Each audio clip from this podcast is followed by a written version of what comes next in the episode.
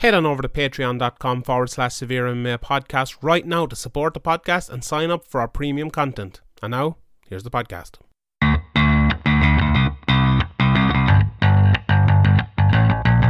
Graham McDonald is an idiot. Sean Sheehan of SevereMMA.com. He even has the audacity to call himself the quote unquote pod god.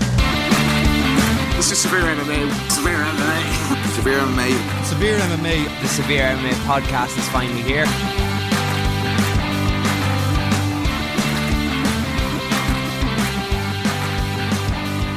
Welcome, welcome everybody. It's episode 294 of the Severe MMA podcast. My name is Sean Sheehan, and today's podcast is presented by Manscaped, and it's Happy New Year's from our sponsors, Manscaped. Manscaped is b- uh, the best below the waist grooming, offering precision engineering tools for your family jewels, and here is here uh, to have clean balls for you in the new year. So ring in the new year with the right tools for the job.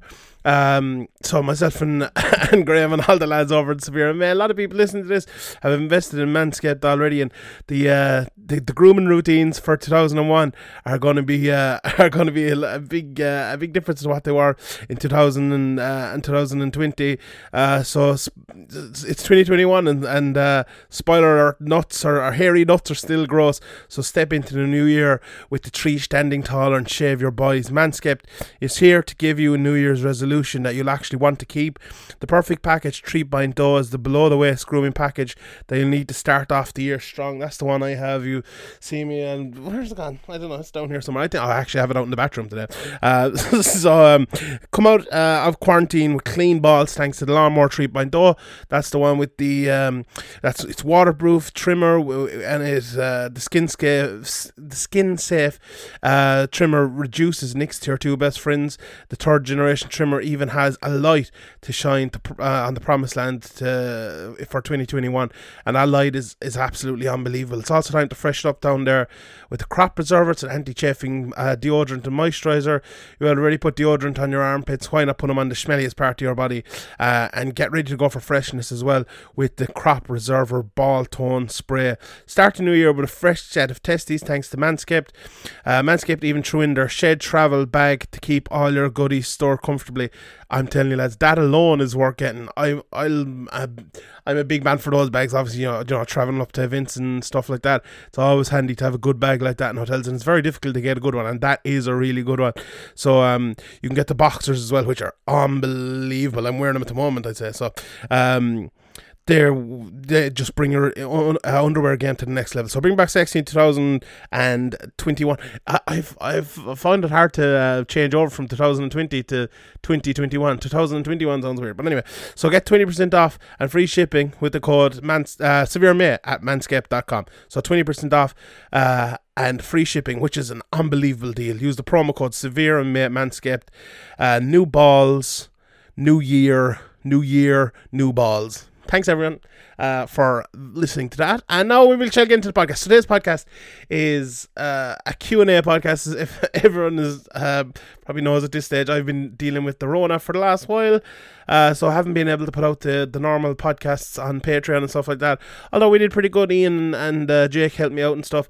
and they got one podcast up and I put a, an article up as well. So apologies this week for Patreon. But hopefully next week or two we shall be back to normal.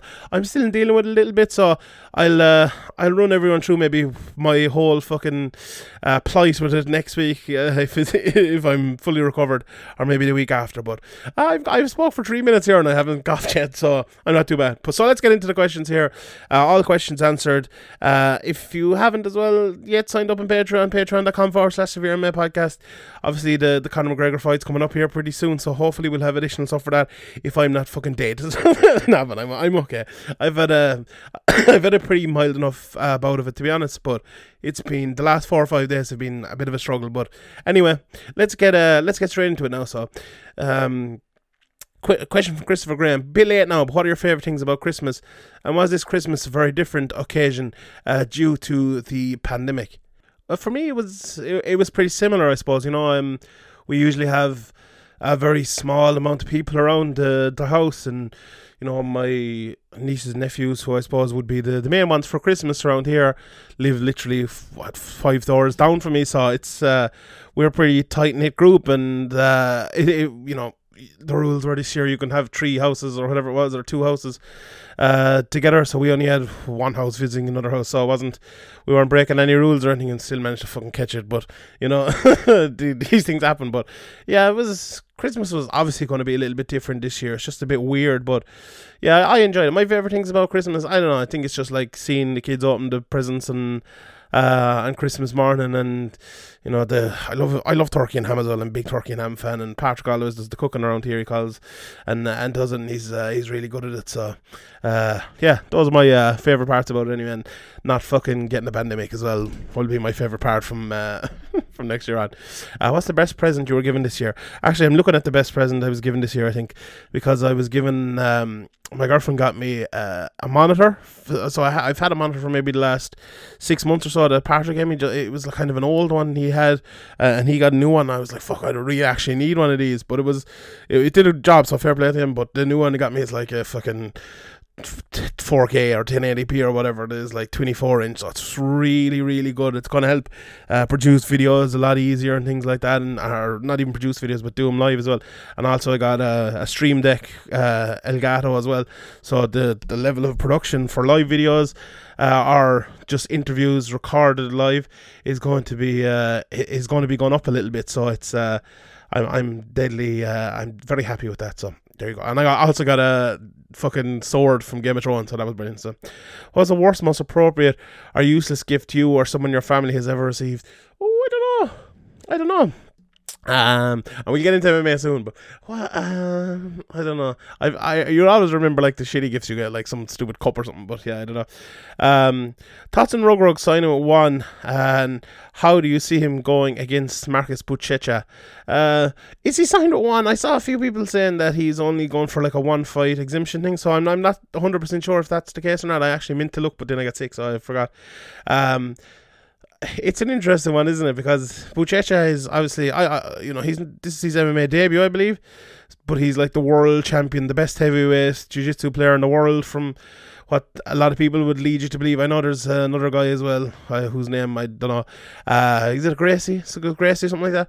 Who uh, who people say is better, but he's you know one of the top three or four or five, whatever it might be, top two maybe for a lot of people, uh, heavyweights in the world. So you know, Reug Reug, he is an unbelievable, you know, a demon athlete, wrestler, you know, but he doesn't have like the the, the panache and the this maybe the the technique that you'd expect to beat someone like Buchecha. So it'll be interesting to see how he does it. Like if he beats, uh, if Reug Reug beats Buchecha, that's jiu-jitsu gone. Like you know, that's the that's the end of jiu-jitsu. So we'll uh, see how it goes. But it's exciting, isn't it? I'm really looking forward to seeing that. definitely be watching that.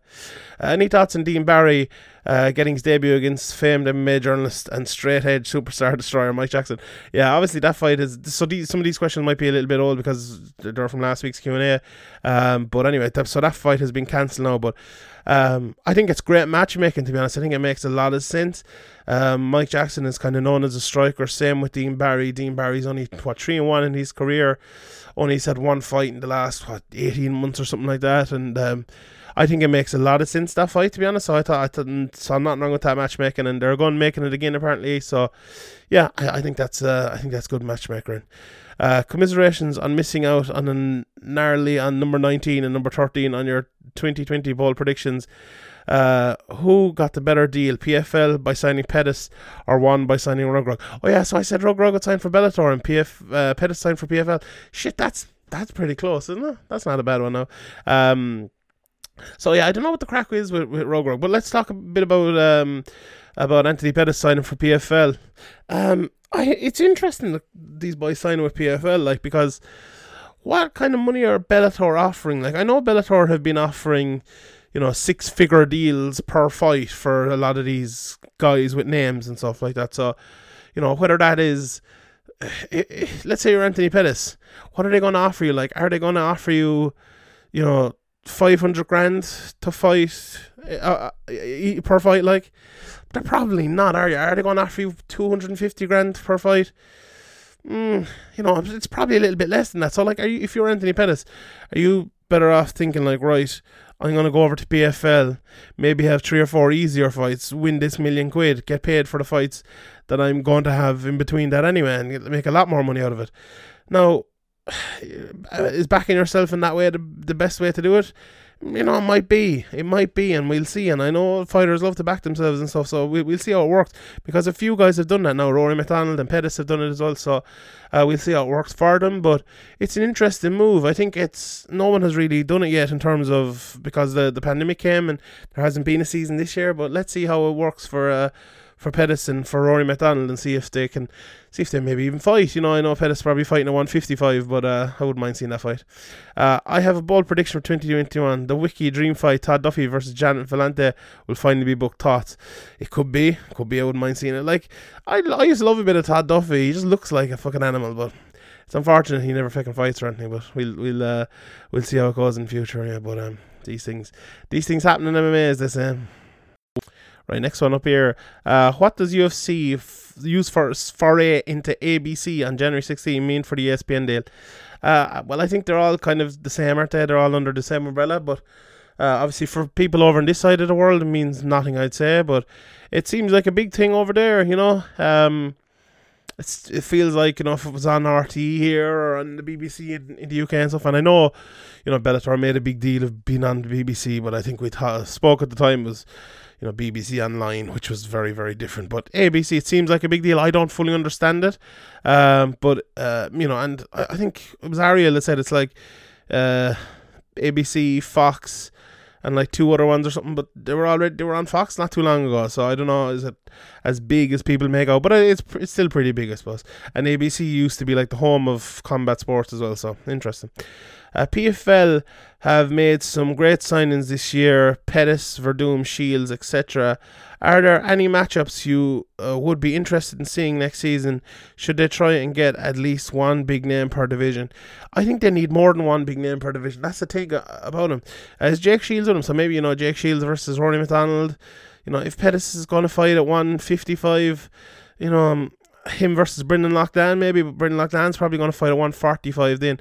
And, you know, Pettis versus MacDonald will be good as well, but, you know, they're going obviously going to be way apart as well, it looks like. So, um, yeah, it'll be interesting to see who maybe they could add in as well. And, you know, Tom Lawlor's there as well. I don't know, is he going to fight, you know, heavyweight or light heavyweight?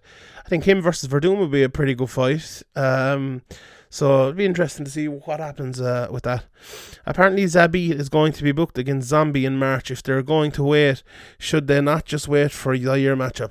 I don't know. This Yair matchup seems to be one that's like never going to happen. It's everyone wants to see it, but uh, I don't know. It's it's just kind of falling by the wayside, and it's not at that level where it's a title fight yet, where everyone is like, "Oh, you need this is the only fight that makes sense. Just make it over and over and over."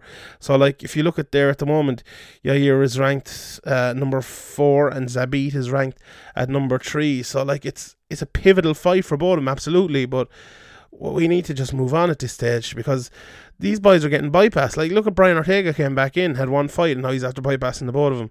So, like, they were in pole position to get that next title fight, but that that's what's after happening now. Um, what should Dana White's New Year's resolution be? Um, I think the matchmaking has been shocking recently, to be honest. I think it's been really bad. I wrote a bit about Leon Edwards. Uh, but that's like we, we see it every week, and it's like matchmaking's a, a very hard thing to do, I know, and a very hard thing to get people at the right time to, to do. But like some big fights, some big up and coming contender fights, or even some like new guys who've been signed, like they should be easier fights to make. And the UFC are just kind of fluffing them a lot. So I think get better matchmaking, be harder on the matchmakers, and you know I think that's uh, you know something also pair the fighters more would be uh, a good one. Uh, put on fights earlier would be a good New Year's resolution. So there you go. Uh, okay, thoughts on these bold predictions from Christopher Graham. At some point in 2021, there will be zero American UFC champions. Okay, so who have we at the moment? So the champions at the moment: Figgy, not American; Yan, not American; Volkanovski, not American; Khabib, not American; Usman, half American; Adesanya, not American; Blachowicz, not American; Stipe, American; uh, Nunes, Zhang, Shevchenko. So that means Stipe could lose. Yeah, I could see that, and Usman could lose.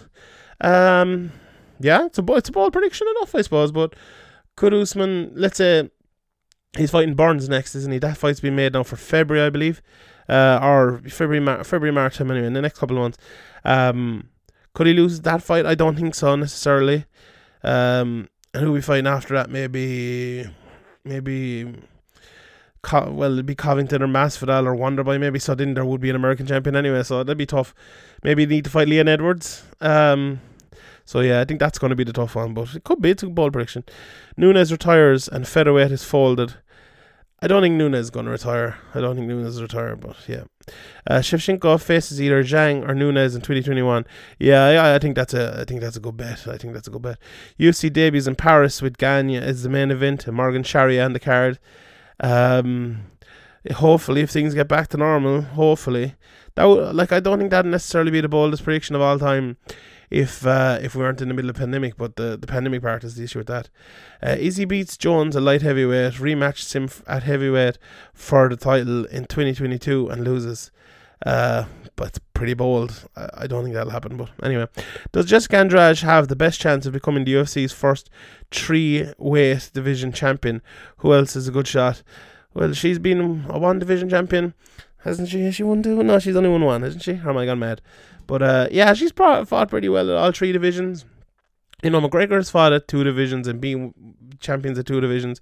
So I suppose that's the first person you'd look at because Nunes, uh, is, there's no division up, so she can't. I don't think she get down to 125. Cormier is retired and he's not getting down to 185. Um, Cejudo maybe. Oh yeah, well Cejudo I suppose is the better chance of anyone. Uh, and who else am I looking at there? Yeah, so Cejudo and McGregor. But pro- yeah, probably Cejudo. Thinking about it now. Um, should Justin be the backup fighter for Conor Poirier or Chandler or Hooker being given that distinction? Yeah, I think the Chandler and Hooker fight will be the the backup. It's on the same card as McGregor versus Poirier. I think it is. Uh, so yeah, that's uh, that's the one that's going to be backup. And that's a fantastic fight. You know, I don't think we've talked about that in the podcast yet, but I love the. Um, I love that fight between uh, Dan Hooker and uh, Michael Chandler. Like, I think it makes a lot of sense in terms of a matchup uh, of two very similar guys, but it also makes sense for the UFC in terms of like, what what region is Michael Chandler at in these uh in this in these discussions? Like, we all put him up there immediately as like. Uh, he should be ranked up near the very top. He should be right in there talking about a title shot, maybe one fight away. And I don't know, was that fair you know, necessarily. I think this is a shot that makes that talk fair. If he can, uh, you know, if he can beat Dan Hooker, everyone I think will realize then that Michael Chandler is a guy who is deserves to be ranked right up there in the top four or five in, in the UFC's division and getting talked about for a title shot. Now, I think a lot of people thought of that before, but the, the problem with Chandler is sometimes we we tend to forget Chandler's on the the end of his prime. I think more than anything else. Like Chandler, if he had signed signed for the UFC three years ago, I would have been a lot more you know, I'm, I'm very hyped about it still, but I would have been a lot more hyped about him as a top contender. I, I don't I like I, I don't think he's as good as the top guys there right now, but most people aren't. It's not just because he was a Bellator, um, and I don't think he would have been a few years ago either. But I think he would have been closer, if you know what I mean. So it's this is an interesting one. Like I wouldn't, you know, a lot of people probably gonna have him as a big favorite here. I don't know. Would I have him as a big favorite here? Let's let's see on best fight odds uh, what it's uh, what, what the odds are on this fight are going to be, because like Dan Hooker's a very very good fighter, and um, Michael Chandler hasn't, you know, he's he's won a couple of fights recently, but he hasn't been on the the best run of his career over the last while. So yeah, Dan Hooker's the favorite, which to me makes sense. Uh, so yeah, that uh, that's going to be an interesting fight, a huge fight for um, huge fight for uh, Michael Chandler here, starting off his UFC career. Uh, any thoughts on Buckley being given uh, the Ch- the Chichiro fight his grudge match with Krause. Yeah, this is just it again about the UFC matchmaking. I don't think it's been great. I think this is another sign. This fight makes a lot of sense. You know, grudge match there for the guy with a big name, and yet they're not making it. So, yeah, I don't like this. Um, what do uh, what do you think about the Hamzat withdrawal? Should they have postponed it or kept Leon on the card? I wrote a little bit about this. I think they absolutely should have kept Leon on the card. He's been out too long. Um, get him a fight, get him a win. He can either go in and fight Hamzat again, or now even more perfectly, he could fight the winner for the title shot because that fight is coming up pretty quickly. So, if you're Leon Edwards and you see that title fight gets made after, um, after your fight with Hamzat is uh is cancelled, you must be thinking they just want to put in Chimaev in here. It's like what what does what does Leon Edwards have to do? I I, I know like I've been a I have been um, criticizing Leon Edwards over the last year and stuff for, but this is exactly what I've criticized him for in terms of what the UFC are doing. I criticise him because he hasn't taken these sort of fights when he needed to just take a fight, any fight, and he said it this time: "I'll take the, I'll take anyone," you know. Um, and that was the right move. So I, I'm absolutely going back on that for, for, in this case. And I'll criticize the UFC for the same thing. They should have given him the fight. Like, move on. You don't need for for Chimaev. I wrote in that article as well for Chimaev, this isn't the most important fight in the world in terms of like you could put. I'm look, looking at the rankings here. You could put in there instead of Leon Edwards, you could put in Gilbert Burns and fight him. And if he beat Gilbert, Gilbert Burns, would it have the same uh, effect as if he beat Edwards? I think absolutely. Masvidal more so. Wonderboy probably more so as well. Maybe not Woodley. Maya. I think Maya would be up there as well. And okay, after that you've Chiesa, Magny, whoever. But there's three or four different fights you could get give Chimaev there that have the same effect as be, beating Leon Edwards. Whereas Leon Edwards, you he's at a, a, stage now where he just needs a fight. You know, he needs a fight where he no matter who he beats, he, you know, if if it's one of Chiesa and Magny who are fighting in the main event now, if he beats one of those, he's going to be right there thereabouts for a title shot anyway. So I think that fight, uh, a fight, just any fight for Leon Edwards made sense, uh, made sense there. But they want to give this this fight. Make no mistake about it. This is a Chimaev fight. This is not a Leon Edwards fight, um, and that's the way the UFC are thinking about it. And you know, if you disagree with that, you just have to see what they've done uh, here and the, the decision making they've made. So, uh, thoughts on the pay per view price bump. Um, look, it's McGregor starting the new year. They've made bigger profits. Dana White was blown about they've made the biggest profits they've ever made over the last year, and they're still putting up the prices. So the UFC don't give a shit about fans. Um, they you know, this just good old greed, as as uh, as uh, Christopher Graham says here. Absolutely. Uh, should Horiguchi get the next Bellator bantamweight title shot uh, against uh, Yeah, Horiguchi. Uh, you know, I wasn't sure about that finish in the fight against Kai Asakura. Um, so you know, you know, he, he knocked him down, and the referee I thought got in a little bit early, but I, I don't know what the crack is with the the Bellator uh, bantamweight um, division and Rizin now. Are they still, you know, going back and forth against each other? Um, maybe, and if they are, absolutely, let bring bring him over. He deserves uh he deserves whatever um, whatever he, he gets over there because he you know he was a champion wasn't he? And because he got injured he, had to let it go so yeah. Uh, do you want to see McGregor versus Khabib too? Sure. Uh, any news on Gunnar? Yeah I haven't heard anything about Gunnar in a long time. I just read that Flavian the amphitheater in Rome aka the Colosseum will be opening in 2023 uh, uh, for sporting events. Could you see the UFC debuting in Italy in that arena or is it too gimmicky for them it depends how big the arena is, I suppose. It'd be unbelievable. Like, imagine you can put 10,000 people in there. I'm, I'm 100% sure they'd do it. It'd be unbelievable. But it, Bellator will definitely do that if they can. Do you for the, UFC, a too gimmicky is a weird one, like because if it's an arena and if it's covered up and if it's everything good, why wouldn't they do it? Like it'd be unbelievably cool. But the UFC, uh, you know, I think the point here is the UFC don't really do that. The UFC are too fucking they're like they they like four black walls and an uh, you know and an octagon with a floor with their stupid sponsors on it like you know? Uh, and that's depressing for someone like me who likes a bit of a show around it. Like I think everyone likes a bit of a show around it. Okay we love the fights. Once the fight starts okay let's the show can stop then. And absolutely with you know we see with Daniel Cormier's commentary the show needs to stop and it fucking doesn't stop often enough. Um but I would love to see that. They, they, but look at what they did out in Fight Island. They missed the trick completely. There was no bit of fun or anything. Like imagine if they had the fighters uh, as they walked in, coming from the coming from an octagon on the beach, and then they walked into the actual octagon. Imagine how fun that would have been, or something like that. You know, they could have made it a little bit differently, or could have made it look a little bit differently, and they just she just didn't bother. It was it was fucking I don't know. The UFC just they just hate fun. Let's be honest. Right, next question here. Harry Kearns, uh, Ian Garry's biggest fan. Why does nobody use number one by Tinchy Stryder as a walkout? I don't know. I'm not sure. Uh, when will Dana White cop on and bring Royal Rumble to the UFC? If they did, who would you have entrance in number 30? Oh, what a great question. Uh, I love the Royal Rumble. You need like someone who's coming back who hasn't been back for a while. Oh, Khabib at number 30, wouldn't it? That'll make perfect sense, wasn't it? Oh, Khabib's retired. We'll never see him again. Bang, number 30, he's back. Uh, should Marty Morrissey replace DC as commentator? Yes, I, w- I would love to see that. Who would win in a fight? Marty Whelan or Des Cahill? Oh, I'd say Des. Bernard O'Shea or Tommy Tiernan? Tommy Tiernan, I'd say Bernard, t- Tommy's fitter. Claire Byrne or Miriam O'Callaghan? Ah, definitely Claire, she's too young. Uh, Ryan Tubridy or Ray D'Arcy? I'd say D'Arcy, Tubridy's too light. Dáithí Ó Sé Baz Ashmawi. Baz has done a bit of MMA, I think, so Baz. Uh, would you take a million euro um, but DC is the narrator for your whole life. Uh, he just stands behind you all the time and commentates on your existence. No, I would, I would.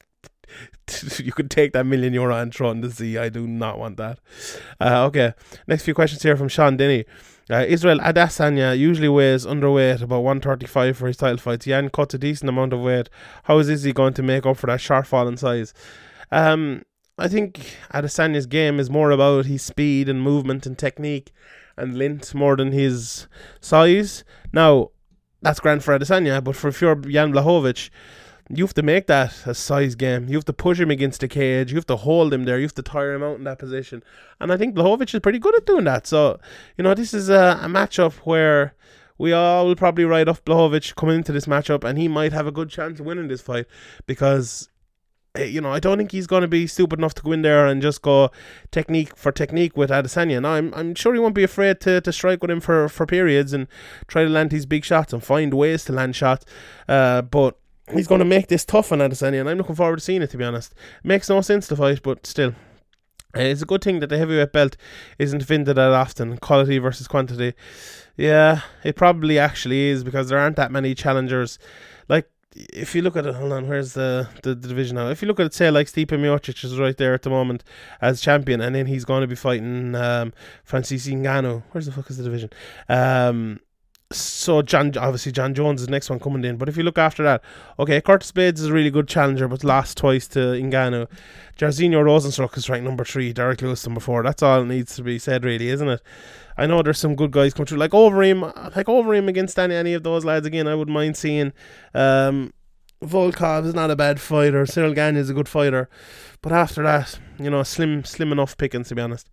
Um, should Glover Teixeira wait out uh, the title fight um, for should Glover Teixeira wait out the title fight and fight Yan for the title in the summer or take a fight in interim? That was a hard question to read. Uh, I think he should wait, to be honest. But the problem with waiting is, what what are they going to do? Like, is Jon Jones actually going to heavyweight? Uh, if Adesanya wins, is he going straight to heavyweight? Is he going back down to middleweight? It's a tough one because if Blachowicz wins, fair enough. You know, you're probably going to fight him. Um, but if not, the the guy who wins that fight, like I, I would probably wait out to see what happens in that fight, and then uh, if you can't get the fight straight away, then book something. So that's what I'd probably do. Uh, looking at the rankings and styles of welterweight, is Wonderboy the kryptonite for Usman style? Yeah, he's Wonderboy. Like people forget how good Wonderboy is. Even I, I bet you, like it's what three weeks now since he fought or whatever. I bet you still people have forgotten again how good Wonderboy is. But he's a tough matchup for anyone in that division. I don't care who it is. Um, so yeah, I think he's a tough matchup for for Usman. Uh, how disappointed will you be if Zabit hasn't used all of his downtime to build his cardio? Yeah, that's the one glaring issue in his game. So hopefully that will be a thing. Um, how would you see Aldo versus Cody fight going?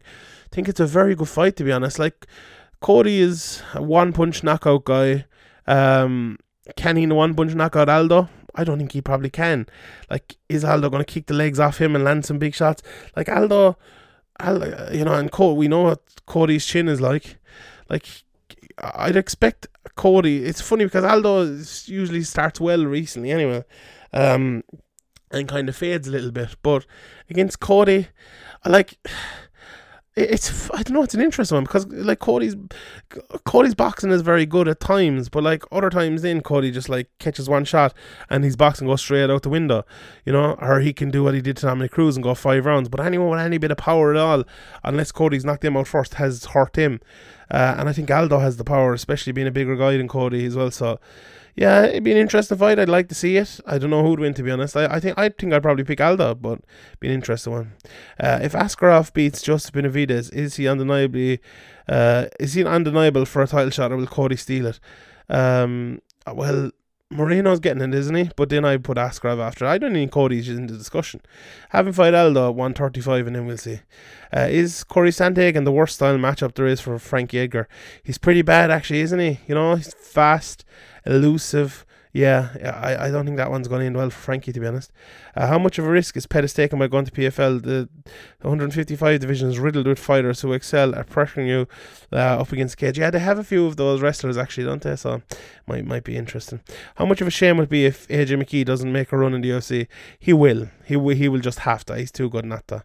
Uh, would you be more inclined to follow the contender series if the prospect fought a current UFC fighter with the winner taking a roster spot? Yeah, I thought that was what it was going to be at the start look, it's just it's four fights between lads I've never heard of most of the time. So I'm like, I watch enough fights. I have enough stuff to do. I can't get invested in that. I just can't. I can't be watching another uh, event every week for seven or eight weeks at what two o'clock in the morning. I just can't do it. I just can't invest in that again unless there's something that really brings me in. We're going to see those fighters down the line, whether it's Dan Ige or whoever else it might be, or Kevin Holland. So there's no problem, you know, there's no problem. Uh, is there simply too much MMA available on TV for a show like The Ultimate Fighter to work? Um, yeah, I think there, like The Ultimate Fighter works because what The Ultimate Fighter is for the UFC and for um, ESPN or ESPN Plus. It's more content, and that's all the UFC have wanted to do over the last while. They're just content, content, content, content. It doesn't matter uh, what the quality is. It doesn't matter, you know. Mm, they just need content to fill space and you know fill time to make more money. So look, that's what they're uh, that's what they're doing, and that's what the Ultimate Fighter is coming back for. Uh, Derek Brunson is a prospect spoiler. If Kevin Holland gets the win, is he a bona fide contender? Yeah, I think Kevin Holland's right up there. See, Kevin Holland won MMA Junkie Fighter of the Year, though. I thought that was a bit weird.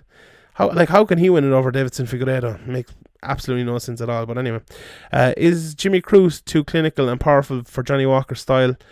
It's a big good fight Johnny Walker, you know, okay, Jimmy Crute is yeah technically a very good fighter, a very powerful guy. Johnny Walker's a good fighter though, and, and it's a odd matchup for a lot of people. So be interesting to see what happens in that. Okay, let's run through the last few here pretty quickly uh, because I don't want to fuck myself up. Uh, if they start an Atomweight division, um, do you let Waterson versus Tecia Torres open it, or do you start completely fresh? No, I'd give, I'd make that the title shot. Yeah, I think that makes a lot of sense. I think they're two very good fighters, and they've both fought down there before. So yeah, I'd make that fight. What happens if Jon Jones moves up? It doesn't work out for him. Retirement or return to 205? Yeah, I think he'll come back down to 205. Who will fight first in 2021?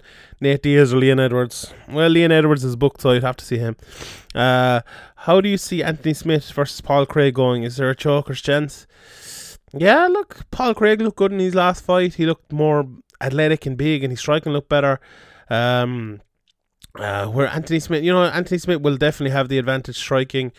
Uh, but Paul Craig always has that triangle and he's good cardio and he keeps it going late in rounds. So yeah, I'd pick Anthony Smith, but Paul Craig does have a chance. Uh, Overeem versus Lewis have never fought each other. Um, how did that not happen? Yeah, make it happen. How quickly is Alexei Oleinik going to Ezekiel show Chris Daukaus? Probably pretty quickly. Um, that above is a fucking hilarious question. Which one? I don't know. Uh, Jack Shore, just, okay, from William Dugdale. Jack Shore, um, Mason Jones, Paul Hughes, Ian Garry, Jake Hadley, Jack Cartwright. Which ones would you go as far as bet money on becoming a UFC champion in their career? Oh, that's a tough. That's a tough question because the, the problem with all of those lads, they're all very good divisions. You know, if there was like an excellent heavyweight or something here, I'd be like, oh yeah, well, you know, maybe. Um, but like all of those guys could reach their potential and still not be a champion. Like, look at Wonderboy. Like, let's say if we look at Ian Garry, he could be the best version of Ian Garry ever can be, and he might end up like Wonderboy, you know, and uh, just just not be right there. So to say someone's going to win a title, it's very very tough. I can't uh, like I look at all those guys named there, and can all of them maybe you know. I might take out one or two, but most of those guys there, I think almost all of them could have the potential to be good enough to win a title Um, but w- like it's not that simple. It's not that simple. Like I think like Jake Hadley and Jack Cartwright, the two of them lads are really really good because they're very good strikers and they're the dominant wrestlers as well. Especially Jack Cartwright. I I'm interested to see how he goes over next year and see what happens with him, as he's you know he's very very very you know dangerous in all areas. Um, so I'd love to see him. I, I wouldn't mind seeing him get one more title fight or uh, in in Cage Warriors and then going, but I think he probably will be in the UFC next. So, um, Dalton Stickney should the Bronx take another fight? If Dana does make Conor versus Dustin for the vacant belt, there's the winner of Hooker Chandler and Gaethje out there as well. Uh, so the Bronx is probably not getting the first title shot. Yeah, on the flip side, he just dominated Tony and eight fight win streak. So yeah, like there's a as he mentions here as well. There's been a link now to Gaethje. Like it's tough in any other division. I'd probably say wait out. You've an eight fight win streak. You just be one of the best guys in the division. What more do you need to do? But at lightweight, you probably do need to take another fight. You probably do need to fight Justin Gaethje, even though it makes I don't know, it makes little sense in terms of like what more can you do? It can only get fucking worse for you. So, um, and that's a very losable fight for Charles Oliveira, even though he's a really, really good fighter. But it's it's tough. I'd probably just wait anyway to see how this McGregor um, Poirier fight goes and see what Khabib says. So, yeah, probably give it another couple of weeks. There's no harm giving it a couple of weeks and see what happens in. Like, don't sign the fight right now, but anyway. Uh, how hu- huge is the asterisk besides Limerick Winter All Ireland win? No way the team of Jim Heads wins All Ireland next year. How fucking dare you? Limerick, uh, yeah, like we're it's it's weird following Limerick and having the best team in the world. Like it's it just makes no sense. Uh, but now we have. I watched it again last night. Um, the 15 minute uh, Sunday game review of the of the game was just brilliant. Absolutely, I can't believe I'm so proud of them. They're they're absolutely brilliant. Um, John Cleary, if the UFC hold a card in Dublin later this year, what is your main event? Uh, oh God, uh, I take anything now at this stage. Let's see. Let me look through the divisions here. I'm gonna go Wonderboy versus Gunnar Nelson. There you go. That's my uh, that's my one. Um, Chris Murphy, firstly, thanks for putting out material over the holiday period. It was great having something to listen to. No problem at all.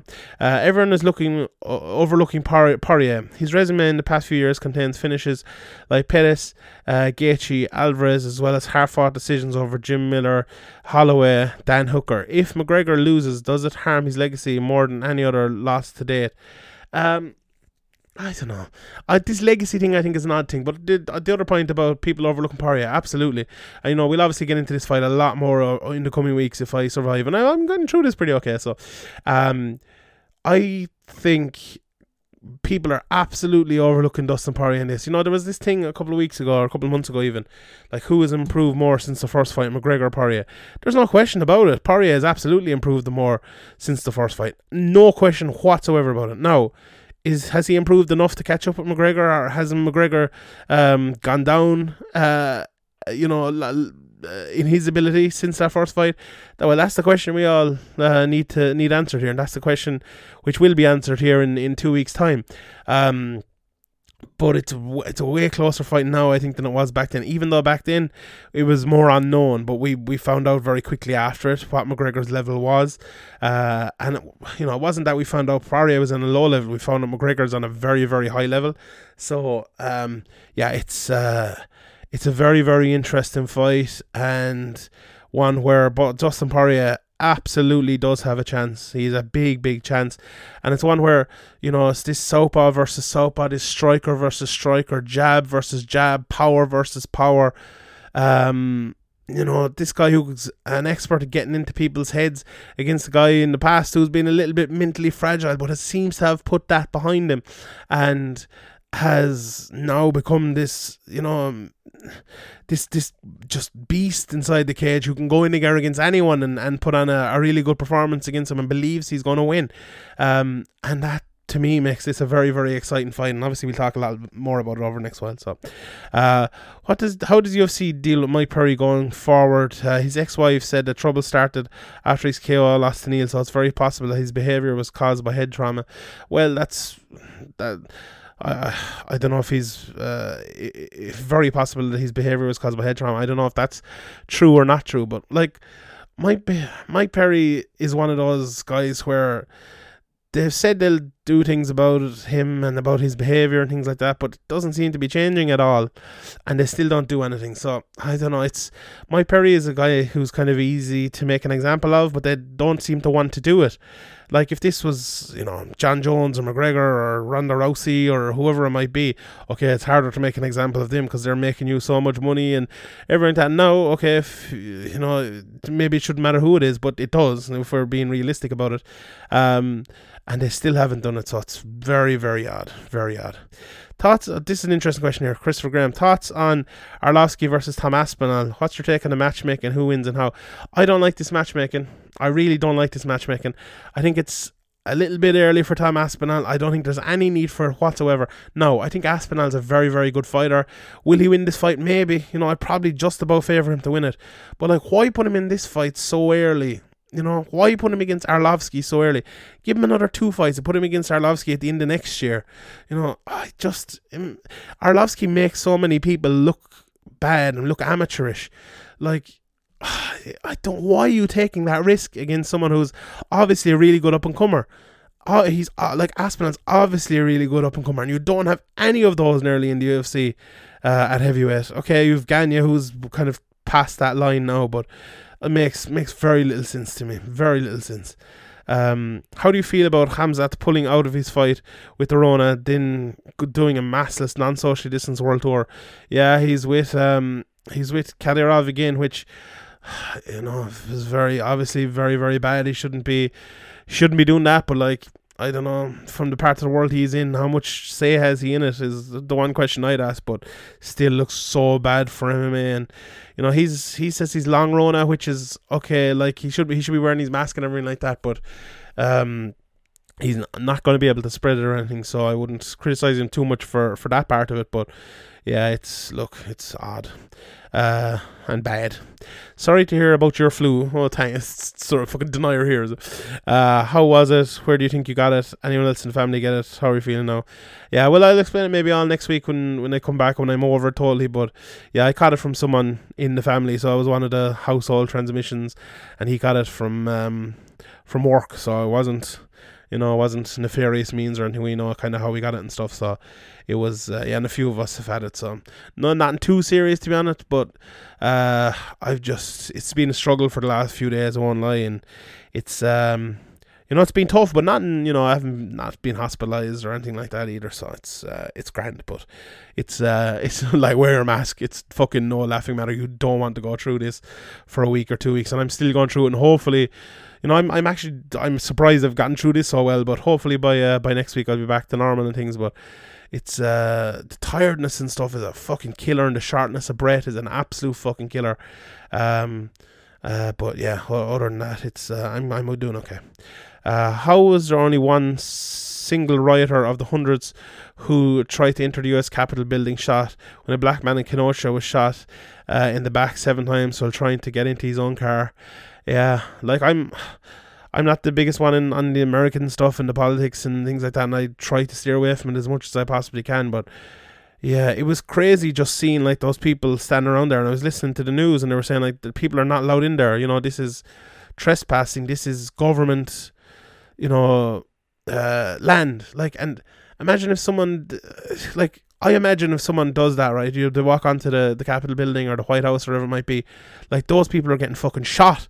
like that's when I think of America, that's what I think. Like I, I think like these they keep their buildings extremely safe and they fucking snipers and everything out there and those people are getting picked off the second they come in. Like why did that not happen? I, like, and I'm not saying just go in and fucking shoot everyone, but like, why were those people allowed just like walk on, walk in, you know, uh, almost untouched? Just I, I don't know. It's it's a fucked up place at the moment. So, all right, last couple of questions here. Uh, do you see any parallels between Irwin Rivera action towards his sisters and Chris ben- Benoit's murder of his wife and son? Tough questions here for me to end it out. I uh, like it was the first thing I thought of to be honest, but um, this Irwin Rivera thing is interesting. I was reading up beginning it. He's so if the if I'm if I'm correct at the moment, and I, I've read two or three different things, but it's it's hard to get a grasp on what exactly what happened. So he went into his sister's room and stabbed his sisters, and now he's been done for attempted murder. But this, his sisters aren't dead, I believe. They were injured, and some of his family have come out and said it's, you know, his mental state more than anything. Please, like, be easy with him, and we want him back in our family and everything like that. So, it's a it's a more complicated situation than one guy just kind of gone off his head, or or doing something really bad. I I think you know, let this play out a little bit more, let more information come out about it, and then we'll talk about it. I don't think this is a case straight away where you go and, you know, you know, absolutely tear this guy to pieces straight away. Let's let's let this play out for a, for a second and see what happens. Obviously, terrible incident, and you one you don't want connected to MMA. Uh, but yeah, parallels. Look, nobody died as, as far as I'm aware so far. When I'm recording this, anyway, the last I read last night of it, no one had died yet. Uh, so you know, hopefully that stays the way. So. Um, right, last question here of Christopher Graham. Thanks everyone for all the questions. Thanks everyone for listening. Uh, what are your thoughts on three titles being defended on the pay per view? I'm always for big pay per views. I'm always for stacking pay per views and making them as big and good as you possibly can. Uh, so I have absolutely no problem with that at all. Uh, so yeah, I, I, like it, and obviously the the one coming up here, who is it? Nunes. Nunes is on the pay per view. Let me let me just look it up here uh, quickly. Maybe it's in the the betting here on already. Is it? Uh, so it's what e- UFC. E- UFC. What is it? Two five nine. Um. So oh yeah, so this is it. Um, Petr versus Aljamain Sterling. Oh, I like that.